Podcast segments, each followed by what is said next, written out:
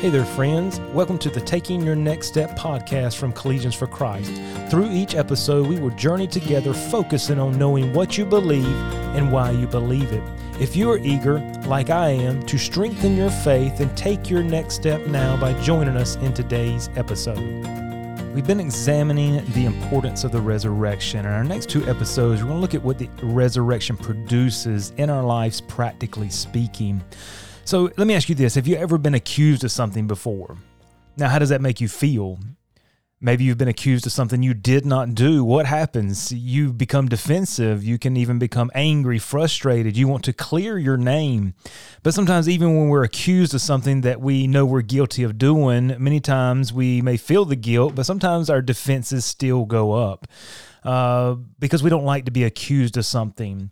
Now, if I told you there is someone accusing you right at this very moment, how would you feel? You'd be like, who is it? I mean, who's accusing me? What did I do? And you'd want to clear it up. But right now, according to Scripture, you and I have someone that is accusing us, not just once or twice, but day and night. Revelation chapter 12, verse 10, it says this, "And I heard a loud voice saying in heaven, now is come salvation and strength in the kingdom of God and the power of his Christ, for the accuser of our brethren is cast down. And watch this, which accused them before our God day and night." And then it goes on to say, "And they overcame him by the blood of the Lamb and by the word of their testimony." And so we come to one of the most favorite truths in Scripture for me is the fact that we have an advocate. We have a court-appointed defense attorney on our side. And so I want to look at that on today's episode. And this is what the resurrection produces in our life. And so first of all, as we consider this, we have to understand that we have an accuser. And we learn quickly that Satan is our accuser. He stands before God accusing who? Believers day and night. Now we understand our visible world is subject to the work of an unseen world. Ephesians chapter 6 talks about that. We wrestle not against flesh and blood, but against principalities, against spiritual wickedness in high places. So the world is dark to us, but we lie very open to it. Now we see in the book of Job kind of how this accusation goes down. It really gives us a clear picture of what is going on here in Revelation chapter number 12. We understand a little bit about Job, that he was a perfect man. He was upright, one that escheweth evil. And then we find out quickly here, it says, "Now there was a day when the sons of God came to present themselves before the Lord, and Satan came also among them. And the Lord said unto Satan, Whence comest thou? Then Satan answered the Lord and said, From going to and fro in the earth, and from walking up and down in it." And then they have this conversation. So first of all, we understand, and it's kind of hard to wrap your mind around, but that Satan has access to appear before God. We see the angels coming before God, whether they're worshiping, praising, getting their job duties. We don't know, but they're presenting themselves there before the Lord, and Satan comes and begins to have access and a conversation. Now, he begins to accuse Job here before God. He says, "Doth Job fear God for naught?" Basically, have you not bought him off? If you'll remove everything from him, he'll curse you to thy face. And so we see that Satan accuses us of our sins before God. And what Satan accuses us of many times is true, but it's not always true. As we see, Job did not respond the way Satan said he would. But as Satan comes and says, look what she did, look what he did, he is right.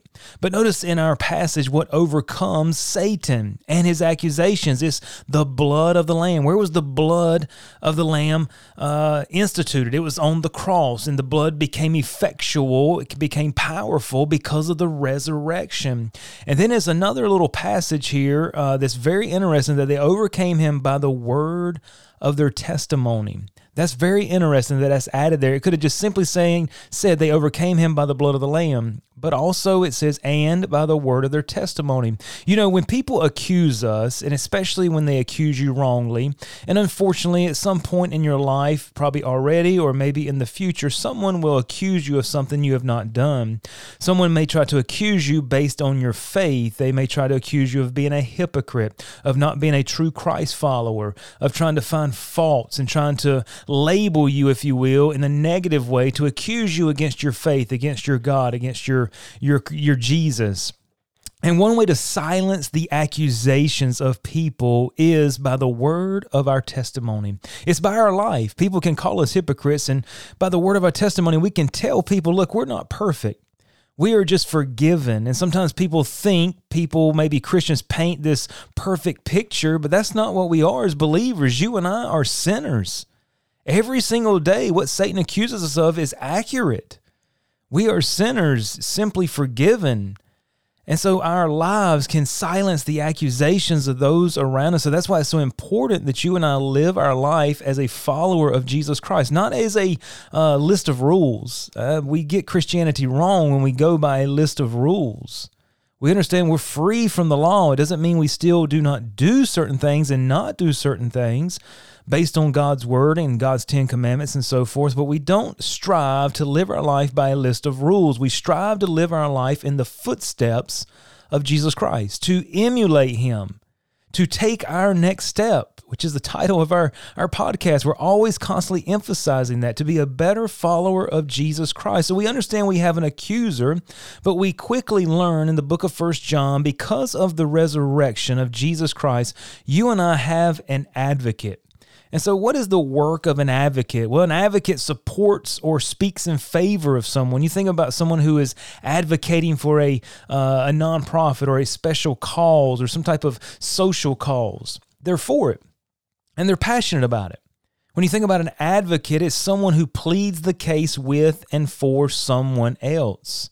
It's someone who acts or intercedes on behalf of another. Best way to think about it is a defense attorney or a legal advisor. Now, Romans chapter 8, verses 33 and 34 kind of give us the job description, if you will, of an advocate. And this is Jesus Christ being the advocate here. But in Romans chapter 8, verse 33, the Bible says this. It says, "Who shall lay anything to the charge of God's elect? It is God that justifieth. Who can accuse you of anything?" Watch this. "Who is he that condemneth?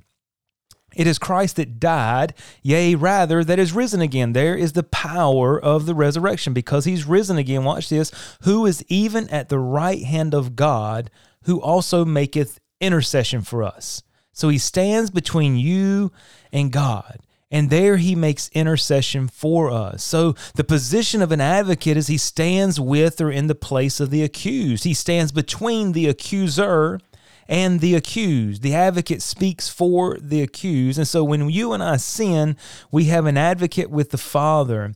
1 John chapter number 1 talks about the fact that if we have sinned, we say we've not sinned, then we deceive ourselves. The truth is not in us. There's not this thing of we have no sin, we can achieve sinless perfection. That's not biblical. Now, we should strive for being a follower of Jesus Christ and not allow that to be a crutch or an excuse. We still want to strive for perfection, but we understand the flesh is always there, and it will be a battle. Paul talked about it in numerous places, the internal struggle that you and I face every single day. He says if we say that we have not sinned, we make him a liar, and his word is not in us. And he says, "My little children, these things write unto you that you sin not." That's the goal. Don't sin. But he says this, "And if any man sin, we have an advocate with the Father, Jesus Christ the righteous." Think about that. The goal is not to sin, but he says, guess what? When you sin, because you're going to sin, we have an advocate with the Father in Jesus Christ, as far as Jesus Christ the righteous. So our advocate is Jesus Christ the righteous. Jesus Christ is the believer's advocate. But you must be a believer in order to have this advocate. So what exactly is Jesus Christ doing as our advocate? I think the most simplest way to understand this is to illustrate it with a courtroom. Now, I'm sure you've seen some type of courtroom situation on TV, whether it's Judge Judy, Judge Mathis, whatever new judge show, or maybe just in a TV program, or maybe you've been unfortunate and you've gone into the courtroom and you've been on the wrong side of the courtroom. But walk with me, if you will, through the big double doors typically as you walk in, and to your left and right, there's usually chairs for an audience to sit, maybe jury selection. When you go a little further, you're going to come to maybe a half wall, and there may be some doors there. There may not be, but as you go forward, you look straight ahead, and there's the seat, the judgment seat, where the judge sits facing out. And so you walk in and you see the judge there looking at you. As you walk up, you'll see a table on your left and a table on your right. On the left is where the defendant will sit. That's where you're going to sit. On the right, there is the prosecution, and there sits Satan.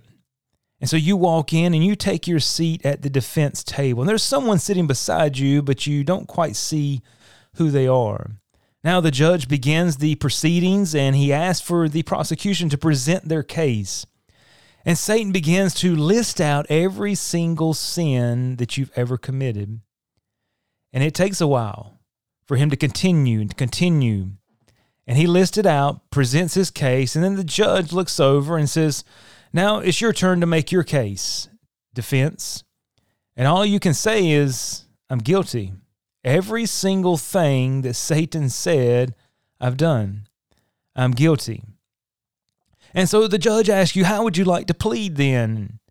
And right before you say guilty, and right before that gavel is to drop down to convict you of being guilty, that court-appointed defense attorney speaks up. All of a sudden, he begins to say something. He begins to engage the judge. And right before that gavel comes hammering down to convict you of all your sin, this court-appointed defense attorney raises his hands with nails in them. This court-appointed defense attorney begins to pull back the side of his coat and shows the scar on his side where he was pierced, and then the nails in his feet. And he says, "I stand here on behalf of," and put your name there. And just as that gavel comes down, rather than when it hits the bench, rather than him saying guilty, he says innocent. Innocent of all charges. You see, Jesus pleads for the child of God before God. We say nothing. Jesus speaks before the judge because all we could say is, I'm guilty. But Jesus Christ is our advocate because of his righteousness. Jesus can be our advocate only because he lived a sinless life. And because he lived a sinless life and he went to the cross and he died in our place, he shed his blood. By the remission of sins, there must be blood shed. And because you and I accept him as our Savior, he becomes our advocate. He takes our place. And so we stand before God in the righteousness of Jesus Christ. So what does our sin look like before God? We talked about we can't arrive or achieve sinless perfection because we have that internal struggle. As believers, we strive not to sin, but we will and do. But as God looks before us, our standing before God is we are righteous or without sinners. Now think about that. How on earth can sinners stand before God as sinless? That's the power of the resurrection of Jesus Christ. You see, when we believe on Jesus Christ, we receive the free gift of eternal life, and receiving the gift also means receiving the payment for our sins made by Jesus Christ. He paid your fine. It's like you're walking into the court to go pay your fine, and they say, "I'm sorry, your account's settled. It's already been paid." Someone came in and paid it for you. Jesus Christ took the payment for your sin on that cross, and it's added to your account. So God looks at Jesus' work on the cross rather than our sins. In the judicial proceedings, as God looks at our sins, it's gone. It's wiped away. God did not look away from your sin. Jesus paid for your sin. You see, a just and holy God cannot just brush it under the rug. It must be dealt with. And Jesus Christ dealt with it. And the resurrection allows him to be your advocate. 2 Corinthians 5:21 says, "For he hath made him to be sin for us, who knew no sin, that we might be made the righteousness of God in him." Think about that. All of our sins, past, present, and future, were placed on Jesus. It's not that, okay, all the ones until I accepted Jesus Christ as my Savior are gone.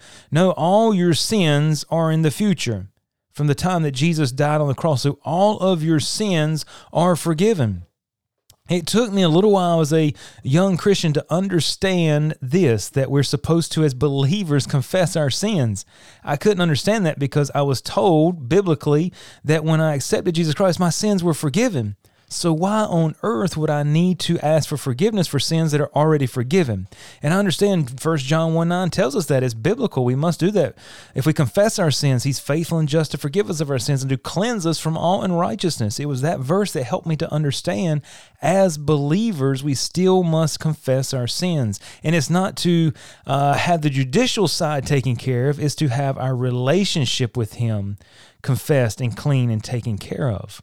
Because Psalm 103 says that our sins are removed as far as the east is from the west. Think about that. Now, if that verse had said from north to south, if you travel north to south, you will hit a pole, North Pole, South Pole, where it stops. But the east and the west, there is no stopping point. When God says he's cast your sins as far as the east is from the west, they can never come back. The west just keeps going around and around and around. There's nothing to stop the west. You can always continually travel west. But if you go north, you're going to come to the top of the north, to the pole. If you're going to go south, you go to the bottom of the earth, the south pole. So what has God done with our sins? They're so far removed that they'll never be counted against us. Why? Because we have an advocate. So I have to ask you, is Jesus your advocate? Have your sins been forgiven? Even though you may mess up and sin daily as a believer, guess what? Your sins are forgiven. You stand before God forgiven because of Jesus Christ, and therefore you have access to a holy God. You don't have to have someone else pray for you or mediate for you. The Bible says that Jesus Christ is there at the right hand of God making intercession for you. So you have access to God for prayer. You have access to God for fellowship, for love, for guidance, for safety. And guess what? We can have peace with God and therefore peace with ourselves. And we need to thank God today for Jesus Christ and the resurrection and live a confident Christian life.